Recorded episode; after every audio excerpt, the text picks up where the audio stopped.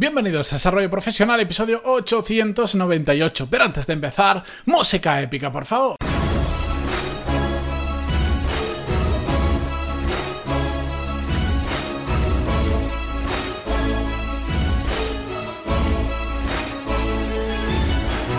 Muy buenos días a todos, bienvenidos un viernes más a Desarrollo Profesional. Yo soy Matías Pantalón y ya sabéis que aquí hablamos sobre todas las técnicas, habilidades, estrategias y trucos necesarios para mejorar cada día en nuestro trabajo. Hoy os voy a contar un detalle que probablemente muchos jamás os habéis dado cuenta y que a partir de ahora, si vais al sitio adecuado, vais a empezar a verlo. En los restaurantes McDonald's, sobre todo aquellos que no son franquicias, que son propios de la cadena. Ya sabéis que este tipo de, restauración organizada está la marca que tiene sus propios locales, como McDonald's, y después hay otros que son franquicias, que son eh, aparentemente exactamente iguales. De hecho, como cliente normal, tú no te das cuenta, pero el dueño del restaurante pues es un empresario o un particular que tiene la capacidad de explotar, con un acuerdo con McDonald's, de explotar el restaurante. Bueno, estos son simples detalles. Lo que pasa es que lo que os voy a cantar eh, sucede normalmente en aquellos locales propios de McDonald's. Y estaréis pensando, ¿por qué estamos hablando de McDonald's en un, en un podcast de desarrollo profesional? Pues es que resulta que pasa una cosa muy interesante. Yo jamás, jamás, jamás, no soy muy asiduo, sinceramente, a, este tipo de cadenas. Antes, pues cuando tenía menos años, pues sí, porque era como la moda. Hoy en día ya no. Creo que hay hamburgueserías mucho mejores, por supuesto, aunque tengan que pagar más. La cuestión es que yo nunca me había dado cuenta hasta que un compañero mío de un trabajo anterior que venía de trabajar en McDonald's, eh, vi que siempre tenía la costumbre eh, de en determinados momentos cuando le pedías algo o le llamabas o interactuabas con él te decía gracias, pero te decía gracias en contexto donde eh, el contexto no daba para decir gracias. Normalmente, cuando decimos nosotros gracias?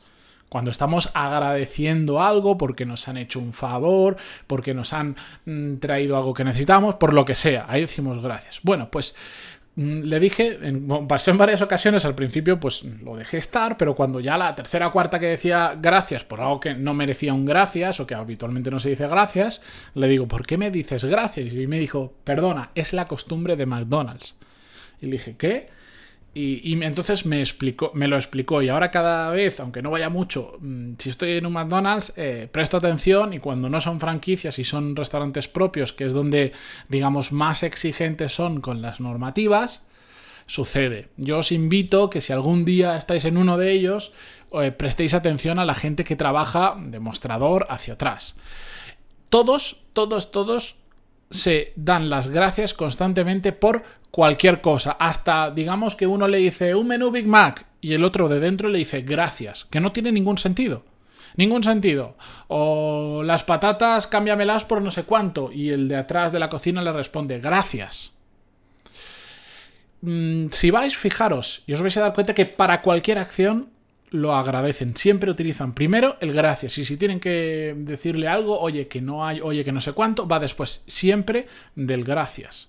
¿Por qué sucede esto? Yo le he dado muchísimas vueltas, lo he hablado con mi compañero muchas veces y la única conclusión a la que hemos llegado, porque él simplemente pues le educaron así, se acostumbró y ya lo tiene integrado dentro de su cabeza. Evidentemente con el tiempo lo ha ido dejando, pues se ha dado cuenta que fuera del contexto McDonald's pues queda aún más raro. Pues tiene, un motivo, yo lo he encontrado varias funciones, pero principalmente lo que permite, y también pensad que yo hace unos cuantos años también vengo del mundo de la restauración organizada, aunque no estuviera dentro de una cocina de una sala, sé muy bien cómo funciona. Eh, el hecho de poner una palabra como gracias por defecto ante cualquier cosa, lo que evita son muchos errores de comunicación y problemas que se generan cuando, digamos, la persona que recibe esa información tiene que pensar lo que va a responder. A ver cómo explico esto, que es complicado. Imagínate que ese que le dice el menú Big Mac al final sin lechuga, que lo pueden hacer en ordenador, pero van rápido, se les arroja, lo que sea, se lo dice al de cocina. En una situación normal, el de cocina igual lo escucha, pero en ese momento, porque está un poco enfadado, mm, por lo que sea, no responde.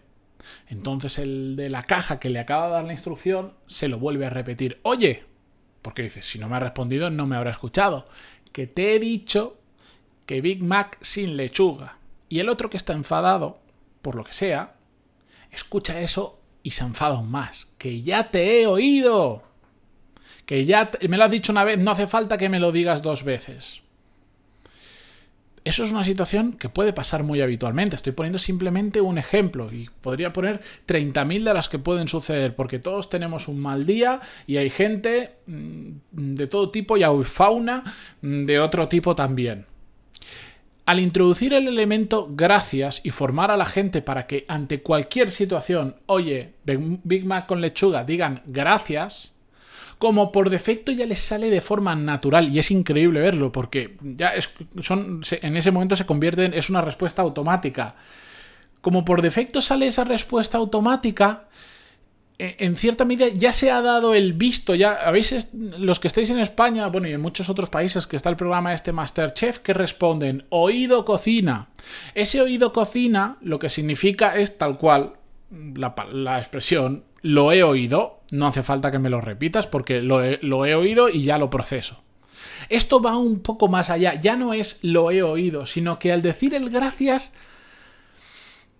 como que anticipa cualquier otro tipo de respuesta, porque tú después de dar las gracias a alguien, es complicado que le hables mal, es complicado que salga algo muy malo de tu boca. Puede salir, por supuesto que puede salir, pero lo reduce.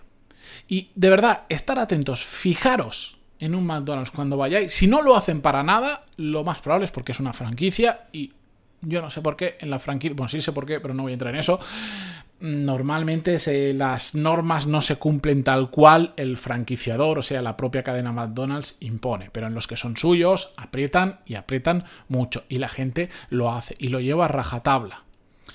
Y aunque en cierta medida no me gusta el esto de instaurar una respuesta automática para este tipo de cosas, porque al final en cierta medida te empiezas a comportar como un robot, habiendo estado en el mundo de la restauración y sabiendo la que se puede llegar a liar en una cocina por pequeños malentendidos y los piques que hay entre los que están propiamente en la cocina y los que están atendiendo el cara al público y los camareros en restaurantes más tradicionales, etcétera, etcétera, entiendo perfectamente que hayan introducido esa medida, esa medida solo para evitar pequeños conflictos que después se pueden hacer muy grandes.